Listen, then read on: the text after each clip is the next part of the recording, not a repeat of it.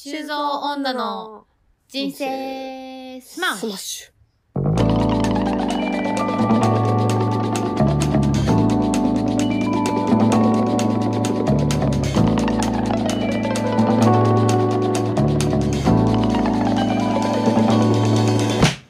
はい、えーこの番組は熱血アラサー女のマツコとシュウコの2人が日々の気になる出来事をベラベラ話しているポッドキャストです。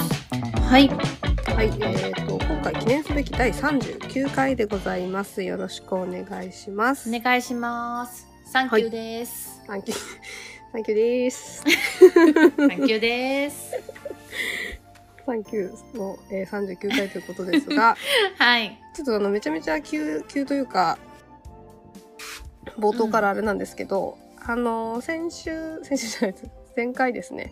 第はい38回で、えっ、と理想の上司ってみたいな話をですねしていて、でそれあの、マリーさんというラケットメイズの方からお便りをいただいて我々が壁打ちした回だったんですけれどもはい。今回それを経てですね2通お便りをいただいているのではい。もういきなり早速なんですがはい読み上げをはい。お願いしいただます。きます。はい。お便りいただいた、えーマリーさんからはい。えっ、と感謝のお便りをいただきましたので、えっとラケットネームマリーさんからです。はい5つ目ですね。はい。えー、しゅうこさん、まつこさん、こんばんは。前回、理想の上司とはという質問にお答えいただきありがとうございました。とにかく褒める、頻繁にコミュニケーションを取るという回答、めちゃくちゃ刺さりました。その通りだなと思いますし、具体的にできるようになったことを褒めるという話や、わからなかったらいつでも声かけてねと言っても絶対声かけてこないから、こっちから頻繁に声をかけるという解決策、非常に参考になりました。早速実践しています。えー自分の仕事と部下の育成、結婚生活に義実家とのお付き合い、子育て、学校3歳の息子がおります。30代ハードワークすぎますが、これからもお二人のラジオを聞いて頑張ります。というお便りをいただきました。はい、ありがとうありがとうございます。す。よかったですね。よかった。我々の ちょっと不安でしたから刺さったかどうか。そうですね。あの壁打ちのうん答えが少しでもね、なんか何か役に立てば、立てたかわからないですけど。はい。うんでもなんか割となんかねう。こう自分の上司もそうだし、まあ、自分のその後輩との接し方も含めて、なんかまあ具体例はなんか出せたかなみたいなね。そうです感じねは、。うん、なんか想像の話というよりはなんかこうだったらいいねうん。みたいな、なのでそうだね。う。ん、まあ、まさに同じ年代ということで、そうですね。なんかねいい上司像みたいなのうんもうん。あるし、うん。こういう上司でありたいみたいなうんうんうん。のも、まあ、個々にあったのでうんうん。あのいい質問をいただいたかなとそうですね。はい、うん、思ありいますがとうございまねし。た。ありがとうございます。あれですね、お子さんがいらっしゃるというねことで。しかも3歳のってまた、ねこうね赤ちゃん期を経てまたこう、うん。大変なえ、多分時期だねと思うので、え。いや、本当にうん部下の育成も、自分のこの子育てうも、ん、もうねしててね。どんだけ育てりゃいいんだっていう話ですけれども。育てらんねえよって感じですよね。ねえ、義実家、義実家って読み方合ってます？合ってると思います。はい合ってると思います。はい。とのお付き合いもあるということでね、本当、うんうん。ハードワークだから役年なんだっていういね、うでしゅうこさんの言葉が、はい。突き刺さりますけれども。はい。本当に無理せずうん頑張りましょううねっていうところですね。ご自愛ください。自分をうん、第一に考えてはい。うん、ご機嫌に過ごせることをねお互い頑張りましょね。頑張りましょう。う はい。ありがとうございました。ありがとうございます。またお便りいただければはい。幸いでございます。幸いでございますはい、はい。そしてもう一通ね。はい、来ております。おります。もうこれは有名選手になりつつある。そうですね。有名選手。そうですね有名選手ですね。選手になりつつある、えー、ラケットネーム雨天月光さんからです。ありがとうございます、ありがとうございます。いつもありがとうございます。ありがとうございます。えー、しゅうこさん、まつこさん、こんばんは。いかがお過ごしでしょうか？そしてしゅうこさん、療養お疲れ様でした。ありがとうございますお疲れ様でした。えー、第38回、興味深く拝聴いたしました。マリーさんのお便りの件ですが、性格も能力もモチベーションも全く違う人たちをうまく育成するのは本当に難しいですよね。私も何人かの教育係を経験していますが、誰がどう育てようが育つ人は育つし、上司からの指導をどのぐらい真摯に受け止められるかは、つまるところ人間としてその人を好きかどうかという身も蓋もない事実を薄々感じながらも、仕事としてマネジメントしなければならないというところに苦しさを感じていたような気がします。えー PS マツコさんの IKEA トークで突如ぶち込まれたボーダー T シャツディスに笑ってしまいました。あれ何だったんですか？ということでいや本当そうお便りをいただきましたと。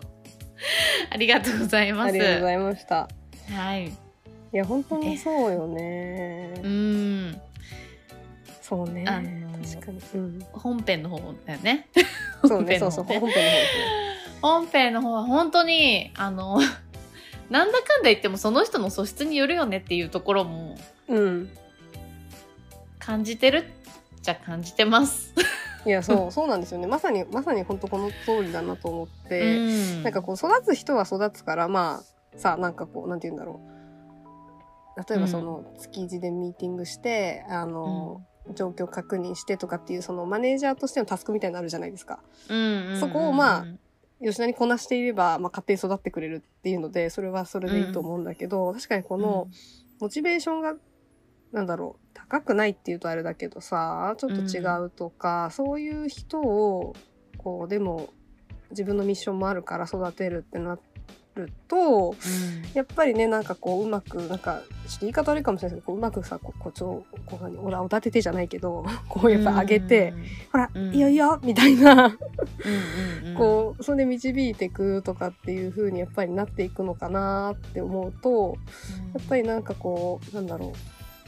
必要以上にこうコミュニケーションやっぱり取ったりとかこっちがこうアクションをやっぱり起こして、うん、頑張ろう頑張ろうやってみようみたいな感じにやっぱしないといけないのかなとかって思うとねすごくやっぱり大変だろうなと思って。うん。いや、うん。雨天月光さんのおっしゃってる、うんうん。その人間としてその人を好きかどうかっていううんところはもうまさに身も蓋もないんだけど、うん。本当にそうだなと思ってて、あのこの人好きだなっていう上司にはその人みたいになりたいなと思って頑張るし、うんうん。こんな人間になりたくないっていう 上司に対しては、うんうんあのやっぱりなんかどこか頑張れないというか、うん。そういうところもあるからまあなんだろう。もうありのままでいくしかないと思うんですけどうん。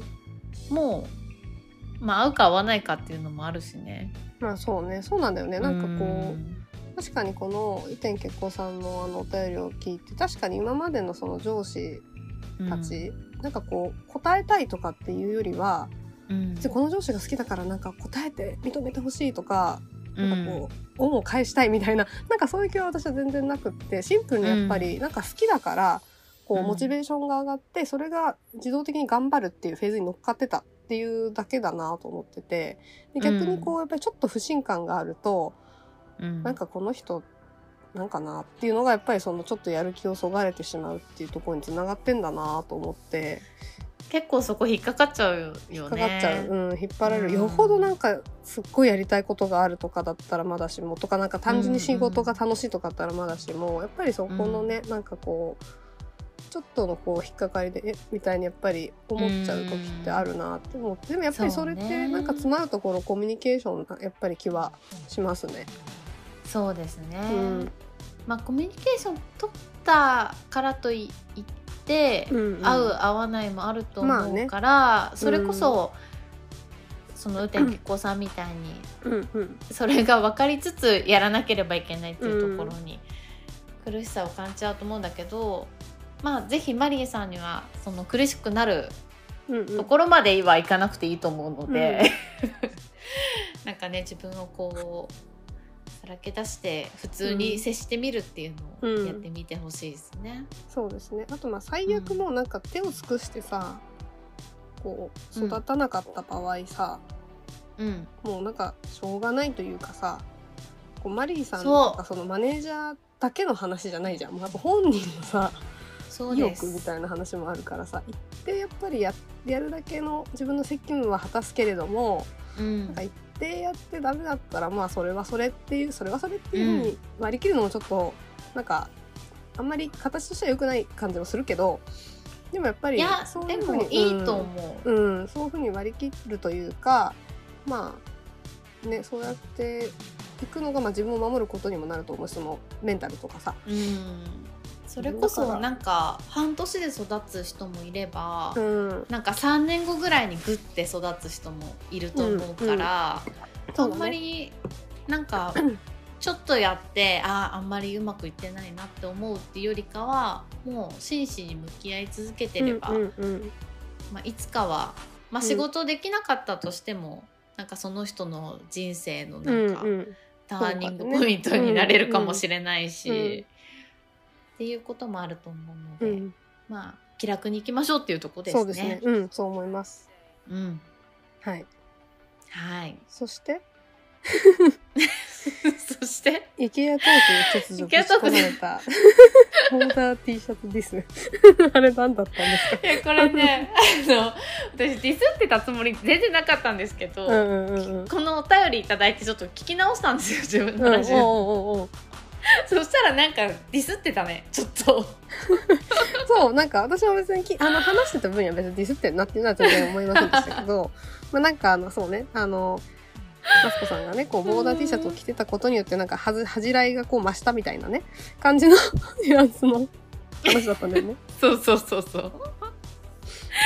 そうなんか ディスってたつもりはなくてあの多分ですけど、ちょっとその時の心情忘れちゃいましたけど、はいはい。あの目立っちゃったってことだね多分必要以上に目立っちゃったっていうことが言いたかったんだと思う。なるほどね。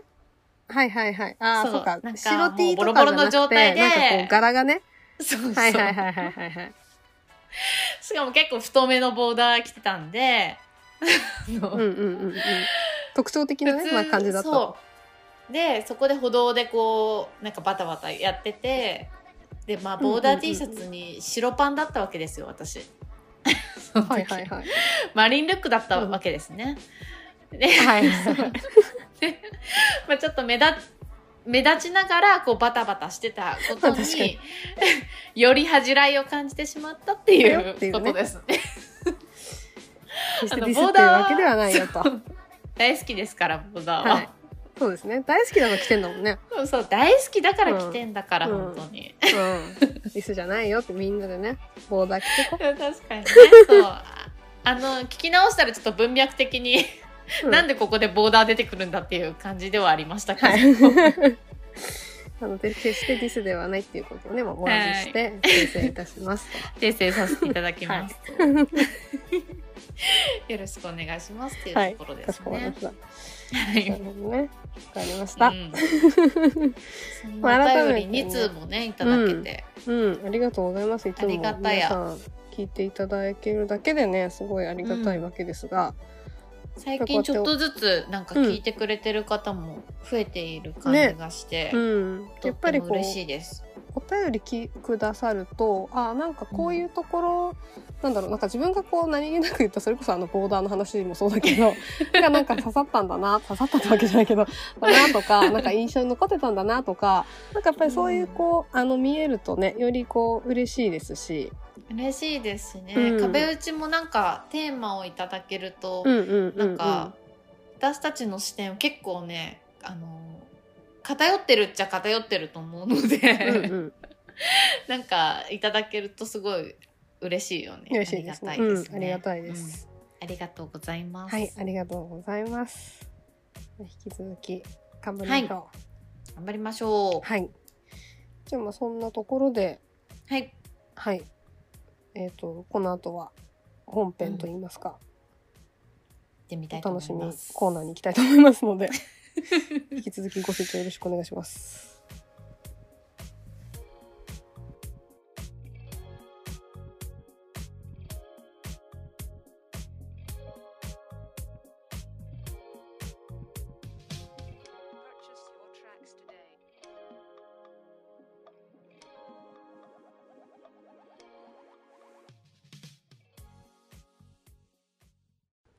修造女からの励まし。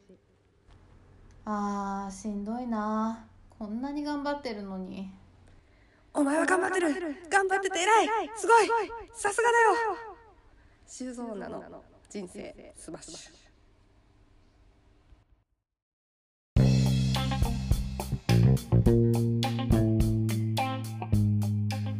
スマッシュコンテンツうん。はい。ということでスマッシュコンテンツをやっていきたいと思います。はい。えーこのコーナーは我々が、えー主に映画なんですけど、まあ、見たものとか面白かったものを共有してお互い話す的なコーナーでございます。はい。はい、で前回ですね第37回に、えーと「ストレンジャーシングス」の話してみたりとかしておりますので、他のところもぜひ聞いてくださいっていうところなんですけど、はい。えー記念すべき第39回の今回はですねはい。ちょっとあの、まあ、前の作品にはなるんですがうん。一時期話題沸騰というか一躍はい。さらってましたね。さらってた「ミッドサマー」でございます。う。ん。はい。ちょうどいいんじゃないの？夏の終わりにね夏の終わりにね ちょうどいいということで、はい。はい。まあ、これずっとちょっと見たいなと思いながらなかなかちょっと見るタイミングがなくてあの、うん。一緒にねあのマツコさんとタイミング合わせて見たとかじゃなくて、あうん。のバラバラでこう見てたんだけど、うん。まあ、お互いたまたま、まあ、最近割と最近うん。見てたっていうところがあって今回ちょっとお話ししようと思います。はい。はい、というところで早速ちょっとじゃあストーリーをはい。読み上げさせていただきます。お願いいたします。はい、ミッドサマーあらすじ、えー不慮の事故で家族を亡くした大学生のダニーはスウェーデンの奥地で開かれる90年に一度の祝祭に民族学を研究する恋人や友人たち5人で訪れる。そこは太陽が沈まない白夜の村で優しい住人が陽気に歌い美しい花が咲き乱れ乱れる楽園のような場所だった。しかし次第に不穏な空気が漂い始めダニーは想像を絶する悪夢に襲われる。うんというものでございます。はい。はい、悪夢でしたね、悪夢ですよね。あの ちなみに私これあのデラックスエディションを見てて、はいはいはい。あの3時間ぐらいある長いやつ。あそんなのあるんだ。はい、あのー映画館でも多分公開したちょっと後にやってたのかな。うんうんで、あのーいろいろこういろいろっていうか若干その普通の通常バージョンだとカットされてるところがうんはいはいはい。あのデラックスバージョンだと入ってるっていうのとあとモザイクがないみたいなそういう感じですなるほど。はい。なのでよりまあでもねあの結論結論から申し上げますとはい めっちゃ面白かったですね。3時間3時間？弱、うん。とかってその長かったけど全然それ体感として感じないぐらいあ本当？うん。見ちゃった。ちょっと一回トイレ行ったけどね。私が見たのは多分ね通常バージョンだと思いうんうんます、うんうん。ユーネクストで見たような気がうんうん。する。どうでした？でも面白かったですねあのなんかあれだよね。うん。あごめんなさい。デラックスバージョンですねディレクターズカットですね失礼しまあした。ディレクターズカット。はい。ディレカディレディレクターズカット2時間50分あるやつですね。長いね。うん一応あの R18 になってる。はいはいはい。はいはい。でなんかこれあの最初さそのうん。公開かなんか情報が解禁した時に、うん。まああのねアリアスターさんはいがさ、は監督のあのまあうんホラー映画のなんか申し子みたいないらしいですね。言われてるじゃん、ないですか、うん。で、まああの私全然ホラー映画本当に全然見たことないですし見れダないですし。メなんだよね。うん。そう全然ダメなの。だから、周りはすごい盛り上がっててうん。こうっていうのは知ってたんですよ。でしかもさ、うんうん。その もう最初からさその予告のシーンからさそのなんていうの？昼間なのに怖いみたいな、うん。暗闇でこうとかっていうあの従来のホラーとは違くてこうすごくこうやっぱりなんていうの？幻想的なというか、こう穏やかな絵面なのに怖いみたいなうんそれが新しいみたいなな感じで言われてるのは知っててなんかちょっとそういう意味では好奇心として見てみたいなっていうのはありつつうんマジで寝れなくなっちゃうから自重してたんですよ。はいはいはい。で、まあ、どうせ見ないだろうと思ってうん。ネタバレは見てたんですよね。うんうんうんで、まあ、バーって読んでみてあなんかこれでもいけそうだなみたいな感じがあっうて、ん。で、まあ、見てみたので。で全然、あの大丈夫だった大丈夫だったっていうかあれだったんですけどやっぱこれあれですね、ホラーというよりはうん。何？カルト。サスペンスじゃなくて、まあカルトなんだけど クライクライムっていうんですか？あのなんだろうクライムサスペンスじゃなくてサスペンススリラーとかっていう風に表現されてるのもありますけどね。そういう感じだなと思いました、そうですね。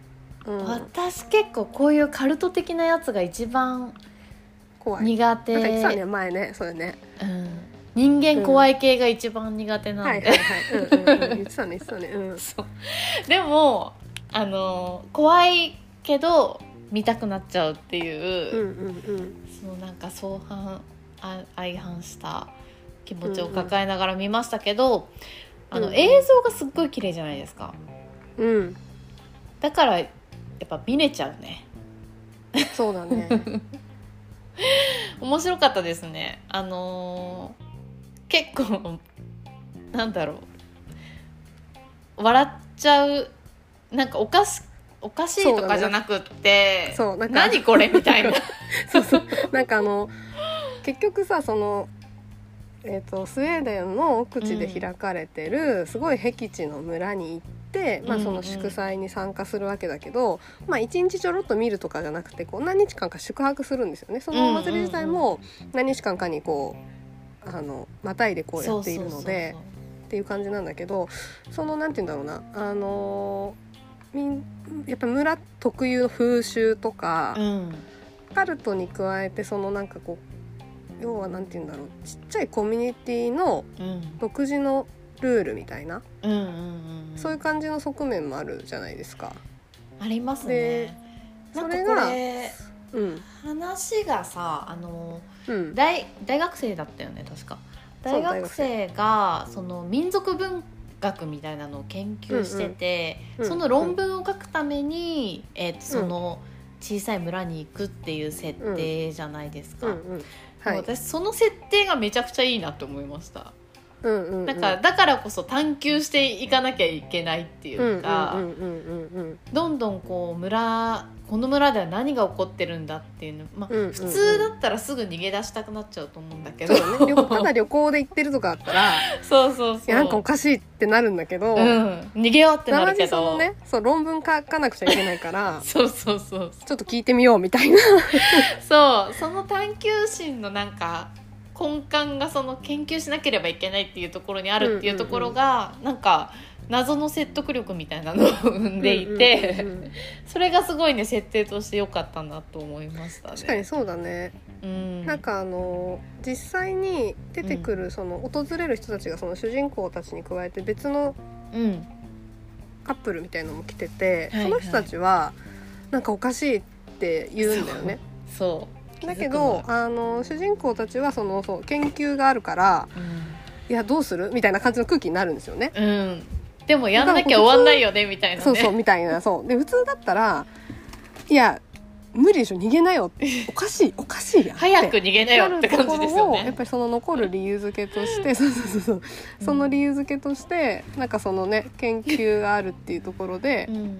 まあ真面目であれば真面目であるだけやっぱりそこちゃんとやりたいみたいなうん。とこがまあそうまくねこう違和感のなさにこうんうつながってるというか、説明につながってるというか感じでしたうまいね。なと思いましたね。いやなんかー私あのすごいこの映画の良かったというかすごいなと思ったのが、まあ、ちょっとそのホラーをあんまり見ないので、うんうんうん。正直その比較っていうのがちょっとできないんだけどなんかさ、うん。ホラー映画ってやっぱりなんかそういうこう曰く付きの家があってそこでお化けが出てるとか、呪われちゃって退治するとかまあなんかそういう感じじゃん。うんうんでなんていうのかな。そこに人間ドラマが描かれたりもすることもあると思うんだけどあんまりなんかそれっていうよりはそのバーサスお化けみたいなところをはいどう描くかみたいな感じっていう印象があってうん。ただこの、えっとミッドサマーっていうのはなんかその辺の設定とかのうん。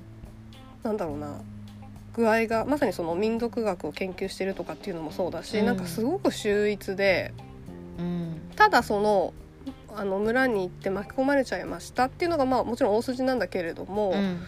なんか細かいそのなんていうのかな。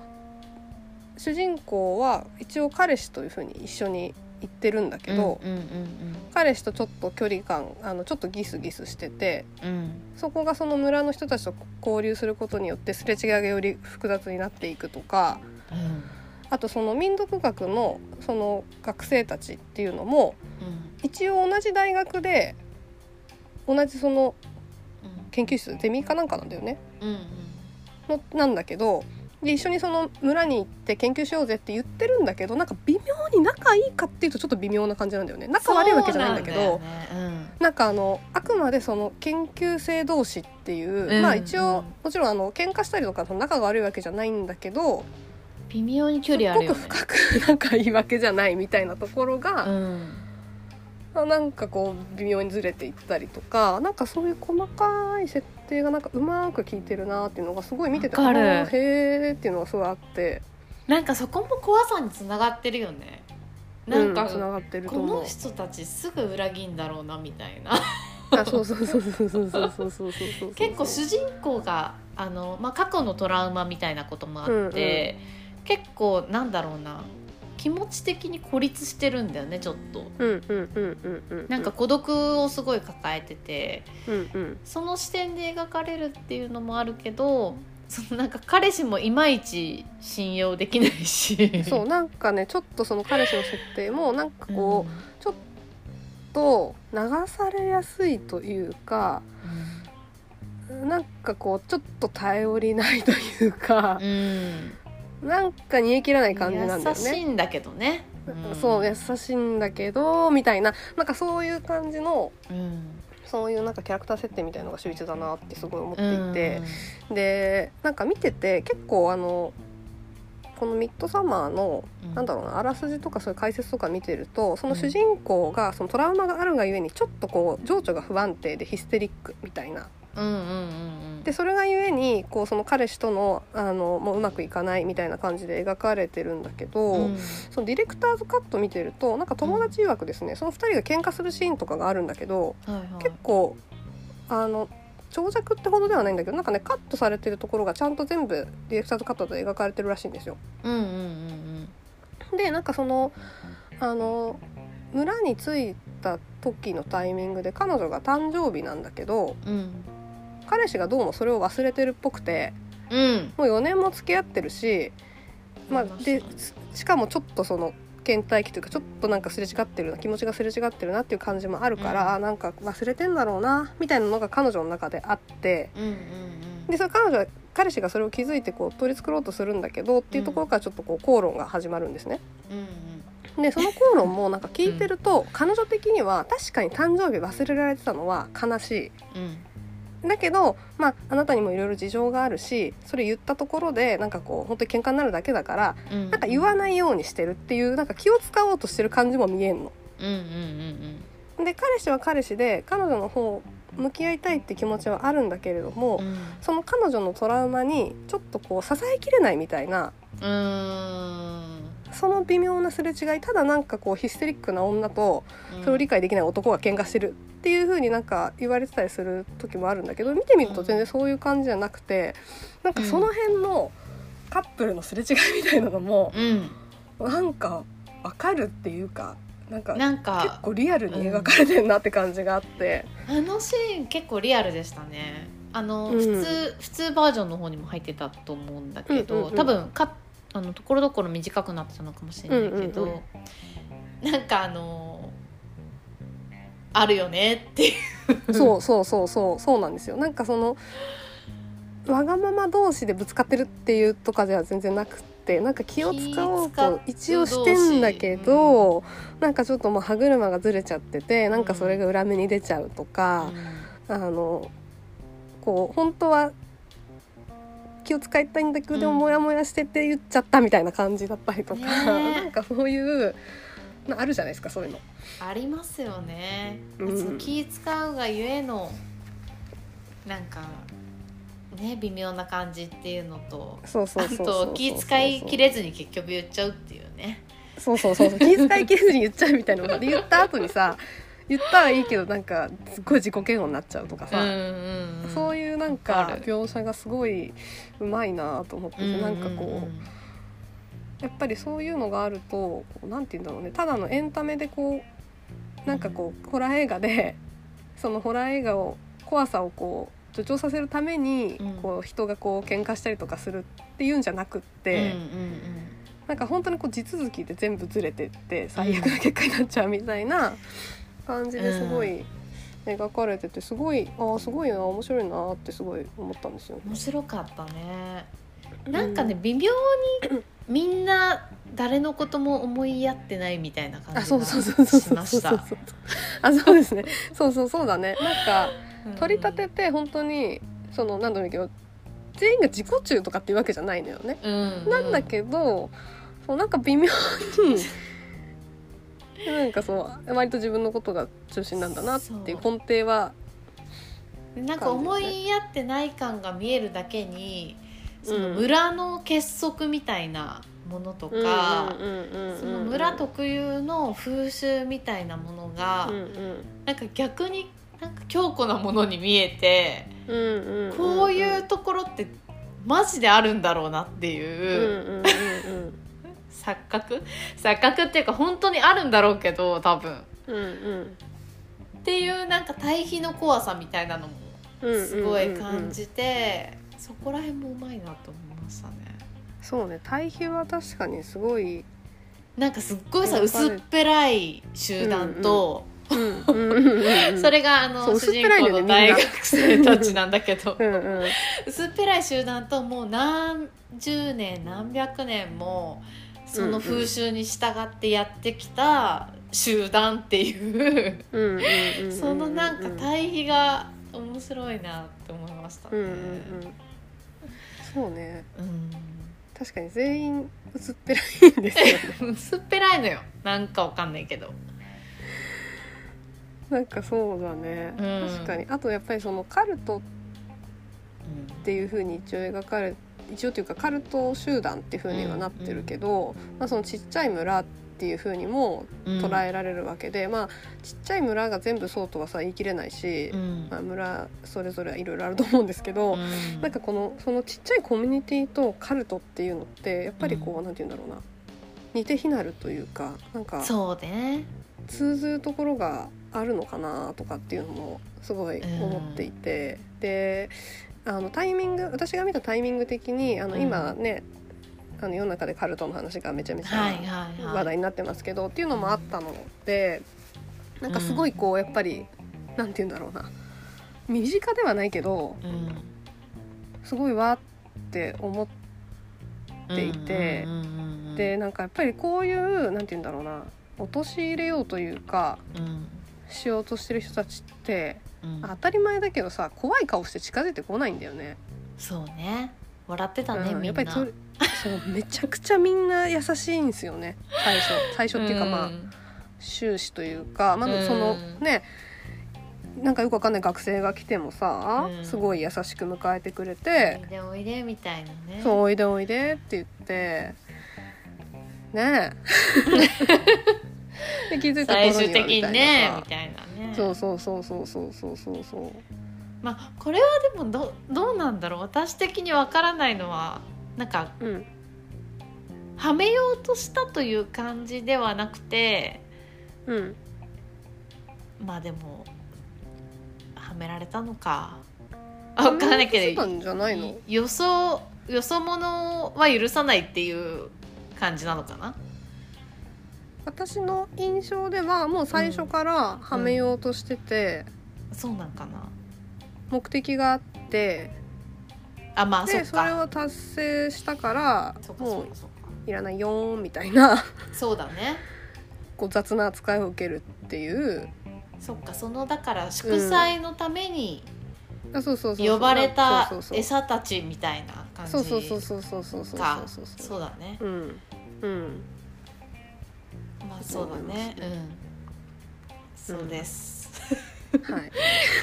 気をつけて本当に、いや本当にそうよ。なんかこうやって気がついたらねなんか囲まれてるんだろうなと思いますね。だからそれこそそのダニーがすごく精神的に不安定っていうのをうん。村の人たちがものすごい共感してくれるんだよね。うん。共感の仕方がすごいよ、すごいんですよ。でもうなんか全力で共感してくれるんですよね。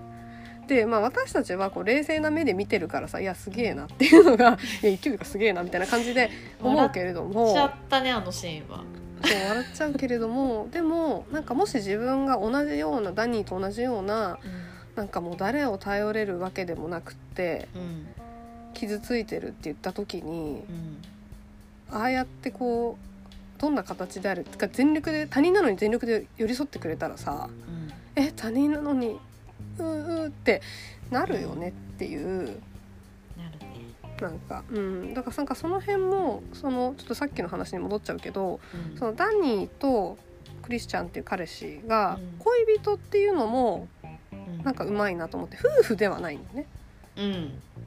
恋人夫婦の距離感じゃないよななんか。そうでそのダニーがそのトラウマを持っていてうん。でかあの家族に頼れない頼れるのがうん。彼氏しかいないっていう状態なわけですよ。うんうん。でそうした時にやっぱりそのどうしてもやっぱりそれを友達には頼りきれないっていうのは普通に考えたらわかるしうんそうするとやっぱりその身近にいる人って言うとやっぱり彼氏に頼りたくなると思うんだけれども、恋人である状態でそのトラウマを支えきれるかっていうと、まあ、うん。客観的に見ても結構重いよねっていうのは見てて取れる。まあでそうするとね。彼氏の気持ちもわかるよね、うん、ってなった時にそのあのダニーはもうその人しかいないからそこに行くのも分かるしうん。彼氏に行くのも分かるしうんで彼氏は支えたいけど支えきれないっていう気持ちも分かるしみたいなその両方の気持ちが分かる。うん。でだからなんかそこがずれていくのもなんかこうあっていう。なんかあのずれ歯がゆさもあり。だから確かにわそうだね。うん。ラブストーリーでもあるといえばあるかもしれないね。うん、この監督はあのこれは別にホラーではなくてラブストーリーとあの家族の物語ですっていうふうにおっしゃってますから。あそうだったんですね。そうなんです。いやでもまさにそうだなと思いますね。なんかその家族村の人たちはそのちっちゃいコミュニティでまあ血を超えてやっぱりその村の一族であるみたいなさ村の住人であるっていうことをさすごくその強い絆で結ばれてるわけじゃん。うん。でそこのそのやっぱり、まあ、家族とはっていうところもすごい確かに見てて考えるところがあるし、まあ、ね。恋人とはみたいなところを考えるのも確かにあるからまあ 言ってることはまあそうだなみたいうな、ーん確かに。うん、今なんか話しててすごい私の大好きなブルーバレンタインに通はいはい。ずるなんかすれ違い感があるなと思いましたね。ほうほそのなんか分かりきれないどんどんちょっとずつずれていく2人みたいな。そうそうそうそう。最終的なダニーの決断みたいな。うんところもそうだし。うん。うんなんか面白かったね。でもやりきれないけど。面白そうだね。そうだね。そこがだからなんかうまいなっていうかだからなんうん。かハマる、カルトにはまってしまう状況の演出みたいな、その設定みたいなのもなんかあんまり違和感がないしまあなんかそれハマるかもなみたいな感じもうまいし。でもあれ一番最後って方としてのさうん。うん。もうあれどうなるの？どうなったの？もうハマっちゃったのかな？ちょっとネタバレになっちゃうかもしれないまあ、ちょっとあの見てない人は耳を塞いでいただいて。うん。はい。塞いでください。一番最後はうん。えダニーがどうなったかってことでしょ？あダニーがそうあのあともうそこに染まってしまったのかどうか。うんうんうん。っていうのが微妙に分かんなかったこれは考察で結構いろんな人がいろいろ言っていて、うん。私がそう支持している考察はうん。あのダニーがその村の儀式の一個の中ではい、こうダンスパーティーみたいのがあってそれで優勝して、メイクイーンっていうなんか5月の女王っていうのになるんですよね。うん。であのあなんか村に染まっちゃったんだねっていう感じで終わるんだけれども、うん。劇中の中でかつてのメイクイーンの写真がちょろっと出てくるシーンがあるんですよ。はいはいはいはい。だけどメイクイーンの人たち出てこないの。そのかつてのメイクイーンの人たちが実際に出てくることはないんですよ。はい。やだということはでしかもあの祝祭ってなんだっけ？1週間かなんかかけて行われてて、うん。あれなんかその最終一番最後の日付がなんか4日とかそれぐらいなんですよ。5日だか。まだ日があんのその儀式に。うん。ってことはおそらくその残りの日でどうにかこうにかされるんじゃないかって言われなるほど。ています。なるほどうん、で私はそれは全然見てて全然私も気づかなかったんですけど全然気づきませんでした。その考察を見ていてあ確かになんかその日付のことを確かにこう考えてみてたらさ「あはあはああの日1日目で」ってなるわけじゃん。確かに日付が合わない、ね。合わないというか終わってないなまだみたいなのがあるし確かにそのメイクインの女王が今まで何人も結構な写真がバーって出壁に貼られてて、うん。でその人たちなんで出てこないのっていうのは確かに言われたらそうだな。あれおかしいなみたいな、ていうかメイクインがさダニーになるっていうこと自体がさうん、意味わかんない。ちょっとおかしいよね。うん。そうねならなくそのままね。普通。うんうん。やだー怖ねそう。なんかこうき なんか聞いてることはってなるみたいなさ、い そうやってなった今なんかね私これすごいあのーへえと思ったのがうん。ちょっとすみませんあの出典を探してちょっと見つけきれなかったんですけど、うんうん。なんかあのアリアスターさんが意図的に言ってるのかみんながそう思ってるのかちょっとわかんないんだけど、うん。あの男女逆転で描いてるらしくて役割みたいなところを。で例えばこれちょっとツイッターからあの抜粋してるんですけど、はいはい。例えばなんかホラー映画だとなんか女性がこうお約束的にうん。こう裸でなってて、それがこうホラーの映画出てきたりとかうん。そういうのを逆転させてたりとか。なるほどね。そう。で例えばあのクリスチャンそのダニーの彼氏が女の人にこうちょっと誘われてみたいなシーンがあるんですよ。うんうんでなんか自分の意思とは反してうんうん。こうこちょこちょやらされるみたいなシーンがあるんですけど、あのシーンそれも例えばもすごかったですね。すごいんですよ。ちょっとこれはね見てほしいですけど。こ。れ見てほしいね。私は笑っちゃいましたけど私も笑っちゃいました。あの周りが誰も笑ってなくてこれ笑っちゃいけないのかなと思ってすごいこらえてたんですけどあ笑っていいシーンだったっぽいんですけど。なんかそういうのも例えばその女性がまあそのホラー映画じゃなかったとしてもその合意の合意してないのに勝手に襲われるとかっていうのってさ演出として結構あったりするじゃん。うんうんうんで例えばそれで殺されちゃうとか。うん。うんありますね。そういうのをなんか割とその女性がこうまあ理不尽になんかそういうなんて言うんだろうな。演出の一つとしてなんか悲しいなるほどね。こうが扱われてることが多いっていうのをなんか男女逆転で描いているっていうのがうーん。なんかアリアスターがそう言ってるって言ってるのを見た気がするんだけどちょっとごめんなさい。もしかしたら言ってなくてみんなが見た上で思ってるだけかもしれないんだけどうんでも結構そうなんじゃないかって言ってる人たちが結構いて。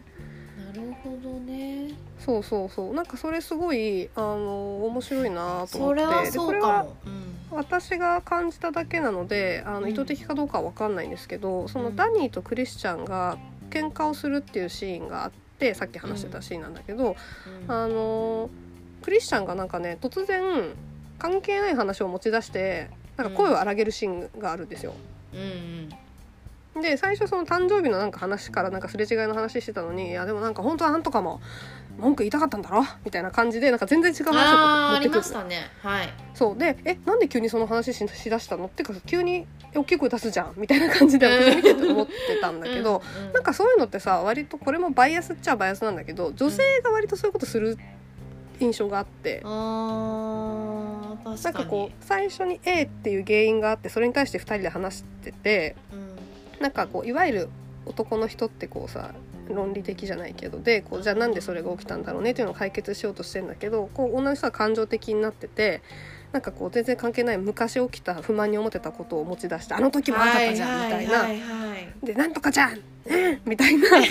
っていうのを割とこう男女のなんか喧嘩のステレオタイプみたいな感じで描かれてるような気がしててうんうんうん実際がそうとは別に思ってないけどそういうふうに描かれることがなんか多いなと思っててなんかそのシーンを見た時になんかすごいクリスチャンなんか女の人みたいな怒り方すんなって思ったんですよ。よでそれもたまたまなのか意図的なのかわかんないけどなんかそういう話を聞くともしかするとあえてそういう風に描いてたのかなとかって思って、そうかもねうん。確かにそのダニーとクリスチャンの関係ってうん、いわゆる男女の描かれ方と反対かもしれない。ダニーは結構寡黙じゃないですか。あそうそうだね。そうだね。うんあうんうんうん。の多分自分でトラウマを抱えてるとかっていうこともあると思うけどあんまり自分の気持ちを表に全然出さないよね,、そうだねえ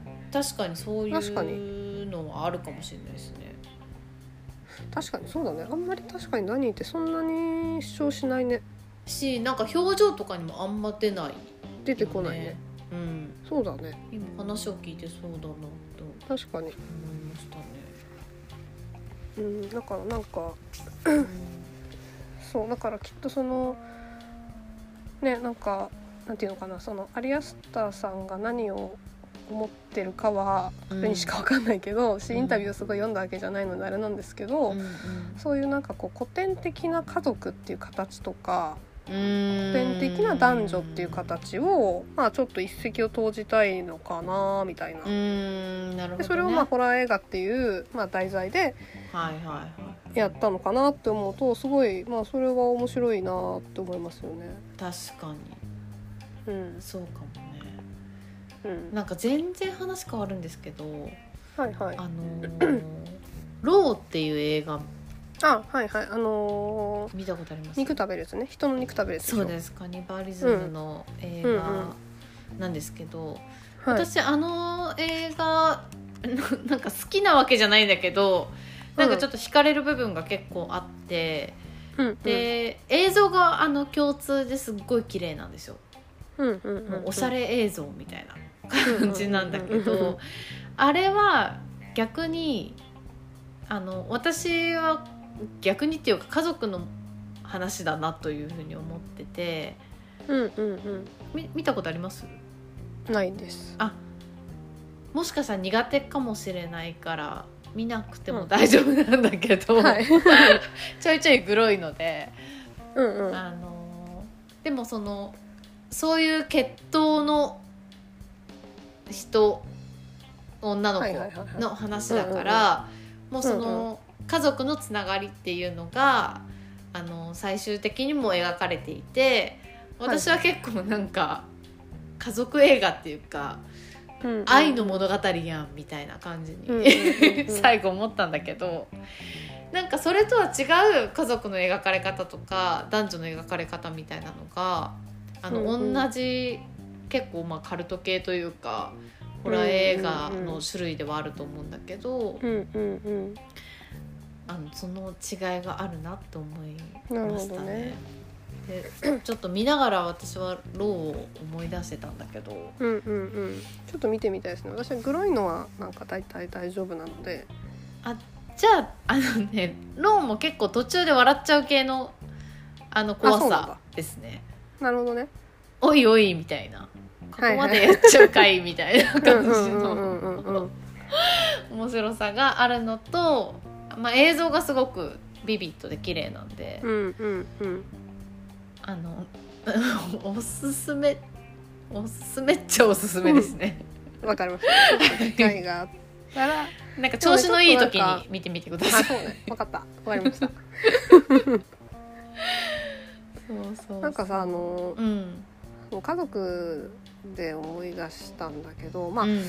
家族の絆が強いからそうっていうことはないかもしれないけど、うん。やっぱりなんかなんて言うんだろうな集団っていうことなのかもしれないけどうん。そのちっちゃい集団でこう結束をつかめつ強めていくうん。時って、うん。なんか同時に個がなくなっていくのかなと思って。でなんかあのまさにその村の人たちってなんかあの泊まるなんていうのかな。へ家家がない家がないというかなんか共有のさ小屋大きい家みたいなところになんかみんなで雑魚寝してるみたいな感じなんですよ。うん。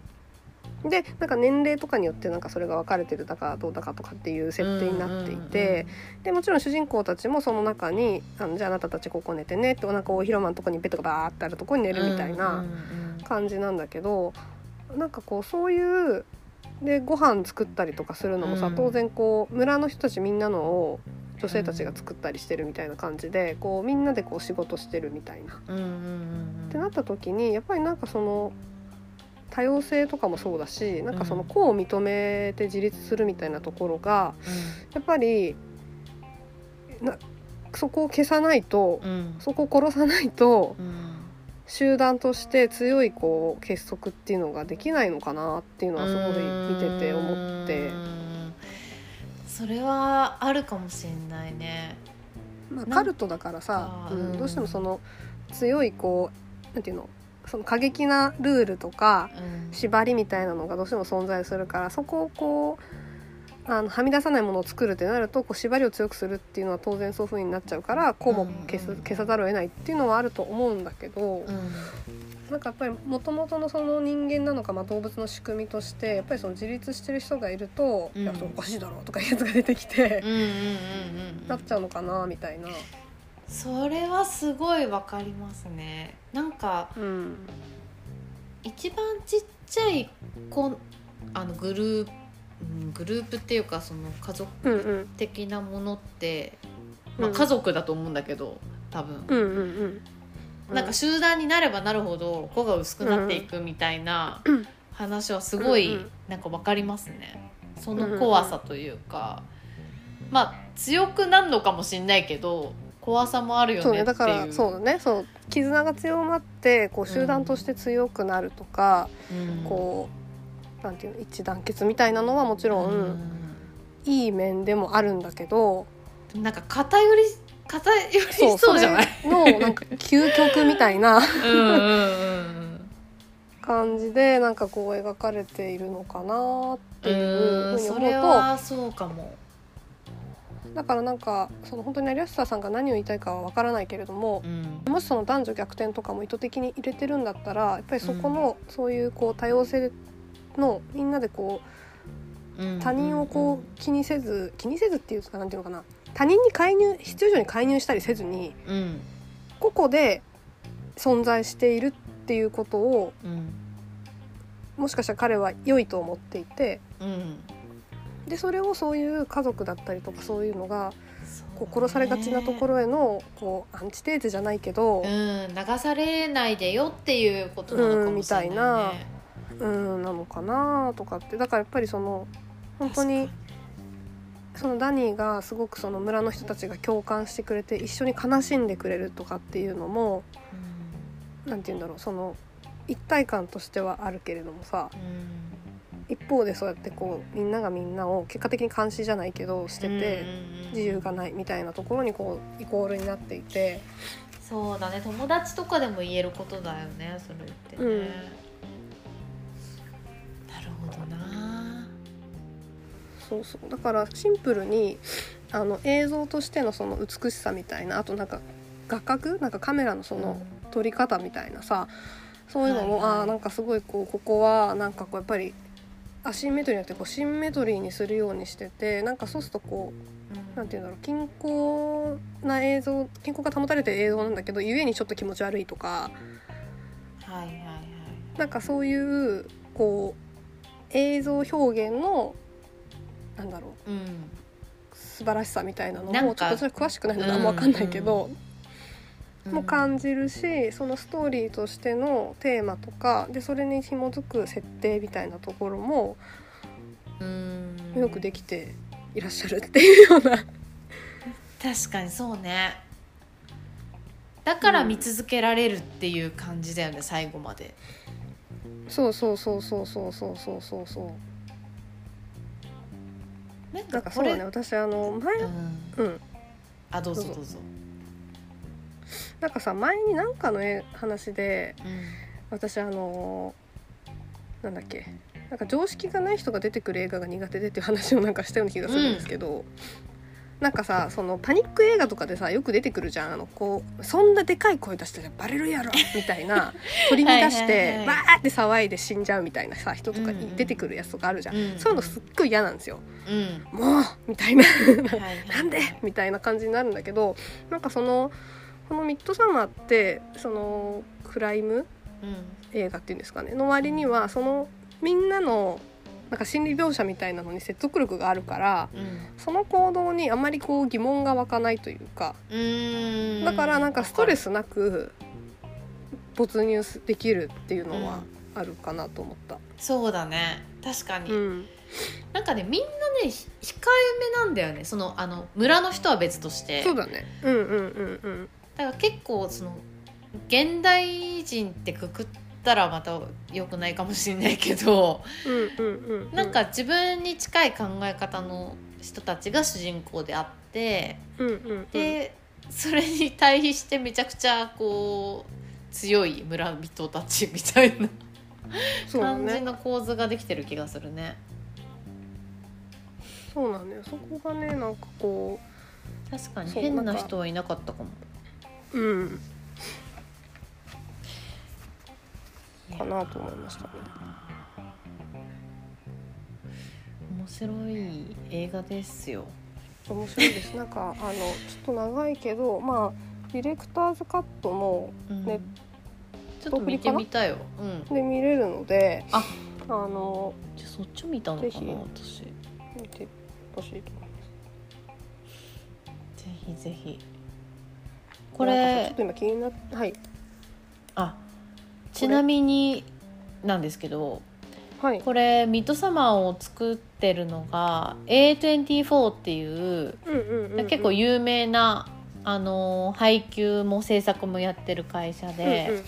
で結構話題になってる映画最近の映画ほぼ A24 がやってんじゃないかみたいな話もあるぐいらいのやつなんですけどこの間それのなんか A24 がやってる映画の人気投票みたいなのをやっていてうんうんうん。でミッドサマーがですね準々決勝まで行ってました。なんかあの画像を見せてもらったんですけどこれ何？私てっきり最初あの A24 に出てくるうん。キャラクターのなんか強そうな決勝戦みたいのなんかファンがやってんのかと思って。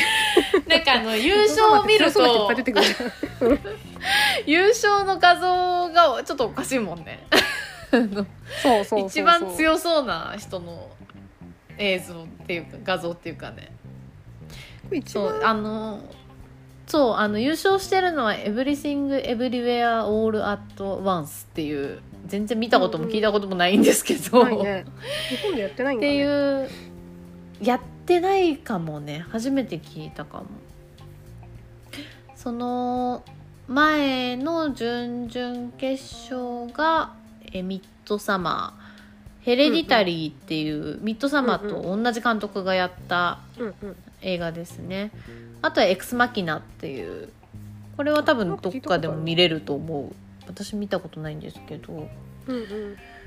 の映画で争っていて A24 の中でもミッドサマーは結構人気が高いというねことがね。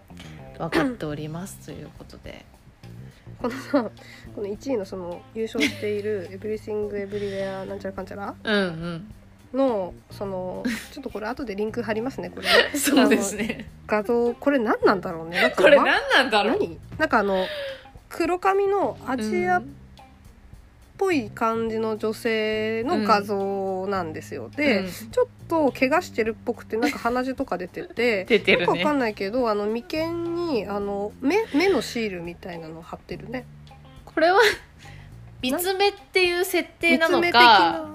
それともただのシールみたいなそのインドの方がこう赤いややつ三つ目じゃないのこれ。三つ目設定なのかな？わかんないけど。ブリなんか「Everything Everywhere All at Once」ですね。そうか。一応 SF アドベンチャーってなってますね ミッシェル・ヨー主演あアジア全系大ヒットを記録してる。あ日本公開はうん、2023年3月だって。あこれからやるんだ。うんでしかもあのこのポスターが解禁されてるんですけど、うんうん。あのこのおでこに貼ってある目がいっぱい あれしてるポスターですね。へえなんかでも面白そう。明るそうだね。うんえーとね、本作の主人公は破産寸前のコインランドリーを経営する中国系アメリカ人のエブリン。国税庁の監査官に厳しい追及を受ける彼女は突然気の弱い夫ウェイモンドといくつもの平行世界マルチバースにトリップする。全宇宙に悪がはびこっている。止められるのは君しかいないと告げられマルチバースにはびこる悪と戦うべき立ち上がることになるが。っていうやつらしいです。へえ。面白そうなんかあれなんかねなんかわかんないけどこのその女性のこの中国人アメリ中国系アメリカ人のエブリンっていうのがうんうん。40代ぐらいかな、結構おばさまですね。そうおばさまなんですよね、うん。なんかそうおばさま立ち向かうみたいな。なんかね。それは優勝するかもしれないね。面白そうだもんぜひ見てみたいですね。来年か。カンフーとマルチバースの融合が全人類を救う感類のアドベンチャーって書いてあります結構ごちゃごちゃだけど。面白そうだね。面白そう。これはぜひ見たいですね来年。見たいですね。来年の3月か。まあすぐだもん。あ違もうすぐだね。あ？来年だね。来年だね。うん。今2022年ですよね。22ですね。今ね。そうですよ今。ね大丈夫ですか？マルチバースに飛んでませんか？大丈夫ですなんかさあの、うん。もう一個ねうん。気になってるのがうん。ニコラス・ケイジがはいはいはい。A24 の映画でアリアスター監督と初タッグって言われてて、えー、でねこれはねちょっとまだ詳公細が開されてないやつ？わかんないんですけどなんかコメディ映画らしいんですよね。でアリアスターはプロデューサーを担当していて。コメディとかもやるんだそう監督と脚本は「執行部マイセルフ」これはあの英語の題名なんで日本語だとまた違うのかわかんないんですけど、うんうん2022年カンヌ国際映画祭で上映された新鋭クリストフクリストファー・ボーグリっていう方が監督と脚本を務めてる映画らしい。うん、へえそれが？なんてやつでしたっけ？えっ、とねタイトルがちょっと待ってね。うん。ドリーム。あ。なんていうのこれ。シナリオか？スクスケスセナリオみたいよ。そうドリームスレナリオみたいなな タイトルこれのか。はいはいはい。やつですね。あそうなんだ。これもあれか。公開されてないんだなまだそうだね。多分これからなのかな。んかその今撮ってる感じか？詳細が。7日前にこのニュース出てるのでこれからなのあかな。本当だ。制作するって書いてありますね。あじゃあこれからなんだ。コメディ映画ということ以外内容は分かっていないって書いてありますね。なるほど いいですね。もうそれだけ分かってればいいよねもうなんか。コメディもやるんだね。見てみたいね。ねどどうな まあプロデューサーだからどういう、うん。どどれぐらいそのアリアスター酸味が出てくるのかちょっと分かんないあけど。監督脚本は違う人なんだね。そう。がプロデューサーであれしてて監督脚本は違う方っていう。じゃあでもなんかちょうどいい感じかもしれないよ、なんかさニコラス・ケイジってうん。あのなんていうんだろうなんかいろいろ出ててめちゃめちゃ有名だけどうん、なんかこうビッグタイトルには出てないというかなんかちょっと B 級っぽいというか。私もなんか代表作何って言われたら。って感じじゃないですか。ゴーストライダーとか。あでなんか結構でもなんか意欲的なのいろいろやっててニコラス・ケイジがニコラス・ケイジ役の映画出たりとか。ー でもなんか前人として魅力的な感じはしますね、そうそうそうそうう。そうでなんかねあの前になんかどラジオのどっかで話したんですけど、うんうん。そのお化けとかホラーってそのなんか人間が勝手にたたりとかに巻き込まれてうん。ヒーヒー言いながらなんとか退治するみたいなうんうん理不尽じゃねえかと。もっとこうお化けをボコボコにしてくれる映画ないのかなって思ってたんですよ。はいはい。言ってましたね。もうお化けがこう手出して引いちゃうみたいな。あなんかこれやばい人間だみたいな、そしたら友達にそれあるよって言われてうん。あのおすすめされたのがウィ「ウィリーズ・ワンダーランド」っていう2021年に公開してる映画なんですけど、うんうんうんこれニコラス・ケイジが出てるんですよ。へえ初でなんかめて聞いた。車の修理費を稼ぐために廃れたテーマパークで清掃を引き受けた男に待ち受ける悪夢のアニマトロニクスニコラス・ケイジが遊園地の人形と死闘を繰り広げるホラーアクションっていうやつでへえただなんかめっちゃ強いらしいのニコラス・ケイジが。人間の方がね。そう。でボコボコにしていくらしくて、うんうん。あーちょっとねなんかニコラス・ケイジにちょっとなんか今 期待を。期待が。というか 期待もクソもなんですけど。期待大って感じです、ね、そう。そうだからすごいねなんかコメディ合いそうだもんねでもね、うんうん。なんかねこの人シリアス真面目なのやってるとなんかコメディっぽくなっちゃうような なんだろうね。気がしてて。顔かな、わかんないけわかんないけど。や魅力的な俳優さんですよね。ですねそう。そうそうそうそうそう。まあとかっていうのが。なるほどなるほど、ね。まあでもそうですね、じゃあ次回24情報でございましたと、はい「Everything Everywhere All at Once うん」うん、これは面白そうなんでねぜひ。そうですね。見たいですね。見たいですね。ちょっと来年、そうですね。たお楽しみにっていう感じですね。まあ言ってもでも半年後ぐらいでしょ？そうだね。9あとちょ月だもんねちょいぐらい、ね。うんですね。怖っ。あすぐじゃん。はい。はい。じゃあそんなところかな？そうですね。はい。あのぜひ見てない方はあの、うん。怖くはないので あのおかしい。グロテスクなシーンもあるけどあるけど、なんかねでもなんかいい感じに隠されてるよね。そういい感じに隠されてるのとなんかねあのなんていうのかな。過激っちゃ過激なんだけど、うん。過激すぎて現実味がないんですよ。笑っちゃう感じです。そう。だからなんかねあの変にリアリティはそういう意味ではないのでうんあのまあ大体やべえなっていうシーンわかるじゃん来るなっていうのさ、うん。その時は目つぶってれば大丈夫だから。うん。私はなんかねお化け系のやつよりは全然怖くなかった。うん、全然怖くなった。って私本当に見れないんだから。怖いの。本当にずっと目つぶってるタイプのそう。感じだもんねそうあのそうなんですよ。なんか音とかもそんなに怖くないのでホラー映画ってさそのかきたてるさうん、BGM とかも結構あるじゃん、うんうんうんうん。その辺もなんかないのでなんか耳でも別にそんな怖くないのでうん。うん。あくまでなんかそのどっちかっていうとそのカルトの怖さとか。そうだね。そういう感じですかね人間怖い系です。人間怖い系なので なので別にそんなにあの精神的には大丈夫ダメージそんなないと思うので。そうね。あと映像が綺麗だからすごいなんか変な夢を見てる感じって感じあそうだね。うん。それはねあるね。うん。そうだね。本当になんか白チュームみたいうん。な、ほんとそんな感じ。うん。最悪の白チュームみたいなね、そうだね。最悪だけどね。うん、最悪です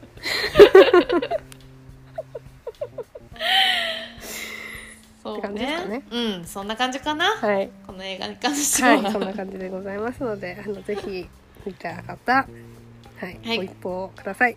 お願いします、はい。ぜひご感想お待ちはいしております。はいお待ちしております。はい。はい。ということでじゃあ一旦 CM です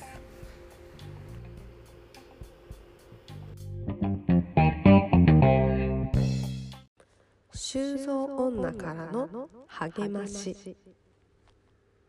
ああもう暑くて嫌になっちゃう。早く夏終わらないかな。暑くなければ夏じゃない。暑くなければ人生じゃない。だろ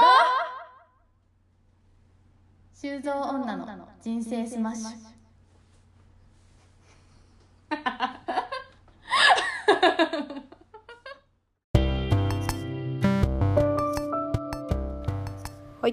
ということで記念すべき第39回エンタケです。お疲れ様でした。お疲れ様でした。ありがとうございました。した。はい。え今日がですね、9月の8日なんですけど、ちょっとあの日にち経っちゃったんですけど、うん。あの我々のですねこの「修造女の人生スマッシュ」が1周年を迎えました。素晴らしいね。素晴らしいちょっとねあのこちらの不手際で何日にリリースしたかっていうのがちょっと分かんなくなっちゃったんですよ。わかりませんね。これツイートとかもしてなかったのかな、なかったと思うから、そうちょっと割愛しますけどそこの背景はね、まあ、ただ7月の終わりから8月の初めにかけて、やってると。やってるんですよ。はい。なのでまあどう考えてもまあ1周年は経ってるだろうと。そういうことだ。いうことで、はい。まあね月日が経つのは早いもので、本当だね。1年。割とコンスタントにやってますもんやってねますね。はい。素晴らしいじゃないですか。いや本当にさなんかすごいなと思うのが、まあなんか我々この収録最近はまあちょっと短めにとかって意識してるけどさ、最初はさ2時間とか長尺でやって本て当ねそうでさお互いさやっぱりこう生活うん。リズムが違うというか、まあ、場所も離れてるのもあるし、まあね学生とかでさすっごい時間があるとかじゃないわけじゃないですか。うんそうですね。っていう中でこう時間を見繕ってこうコンスタントにやるっていうのはかなりこう努力がないとなかなかやっぱりできないね。ことだと思うので、うん、ありがとうございます。いや本当ありががとうございます。うん。でも私結構先延ばし癖があるのでとう、うんうん、しゅうこさんとじゃないとここまでコンスタントにはやれなかったなというふうに思っておりますね。ありがとうございます。しゅうこさんがちゃんとやっぱやろうっていうふうに言ってくれるので。でもなんかやっぱでもそれもさこう聞いてくれる人がいるっていうのが分かってるからできることであってそうん前もなんかどっかで話したけど、これ本当にあのアプリ上でこう、まあ、推定視聴者数とか、うんうんどの話が何回聞かれてるかとかっていうの見れるんですけど、全部ゼロだったらさ やってないよそうだね。二人でね電話しとけって話だからね。そうですよ本当に。それをただね垂れ流してるだけっていうなっちゃうけど、うんやっぱなんかこう聞いてくれて友達とかもそうですけど、なんかまあお世辞でもこう面白いよって言ってくれたりとか。嬉しいよでね。こうやってあのねマリーさんや雨天結婚さんとかもその他皆さんもそうですけど、うんお便りくださったりとか嬉しいです本当に本。当にめちゃめちゃ嬉しいです本当に本当に私たち今までそのラジオやる前にね LINE でやってたことを、ほぼ垂れ流してるだけっちゃだけですけど、そのままうん。そう、うそれになんか共感いただけたり なんか意見いただけたりっていうのは本当にんうん、ね違う視点も入って面白いなと思ってますね。思いますね。うん、うん、いやいや、それこそねうん、あの墓人を一回ゲストにそうですね。呼びましたけど、うん。なんかねこれからもまたゲストに誰か呼んだりねとかね。そう来てほしい人がたくさんいますから。できたらいいですね。うん。うんうんうんうん。呼んでいきましょ呼う。ラジオによってはあのリスナー呼んでるラジオもありますからね、うんうんうんうんそこのあなた。はい。我こそはという方、手をうん。挙げていただいて。呼んじゃうかもしれないですよっていうことですそうですよ。いやなかなかね最初の方はコーナーもなかったけどコーナーも固定されてきて、うん。うん。なかなかなんかいいですねね私は本当に大阪に一人でいて友達もいないので、うんうんこういう時間が週に1回とか2週間に1回取れるしかも誰かしらからなんていうか反応があるっていうのはね、うん、めちゃくちゃ嬉い。しいですね本当にめちゃくちゃ嬉しいですよ。本当にありがとうごいざいます。やってよかったねよ。かったようん、よかった。ありがとなこちらこそありがとうな。ということでね。毎回やってます。はい、はい、気持ち的にここで握手してるっていうね。そうそうそう毎回やってますけど、はい。というわけでまああのねこれからもまあちょっと頻度とかはどうしてもちょっと毎週そうねできなかったり本当するけど、まあそれも何度も言ってますけど我々のあの長く続ける秘そ訣というかコツ的な感じで楽しくやるっていうのをモットーにこれからもなんか日々の疑問なのか、ねね、ちいい、最近お気に入りとかもできてないので。お気に入りもねか溜まってきてますよ、こっちこっちとら。はい。そういうのもねどんどん放出していければと思いますので、お願いします。はい皆さん引き続きよろしくおはい願いします、本当に皆さんありがとうございます。ありがとうございます。はい。じゃあ今回は？そんなところかな？締めますか？締めましょうか。はい。じゃあお願いします。はいではこの番組はアラサー熱血女のマツコとお？しゅうこがお送りいたしました。来週も人生スマッシュ。またねー。またね合ってるよな。マツコな？うんオッケー。まだ覚えらんないっていうね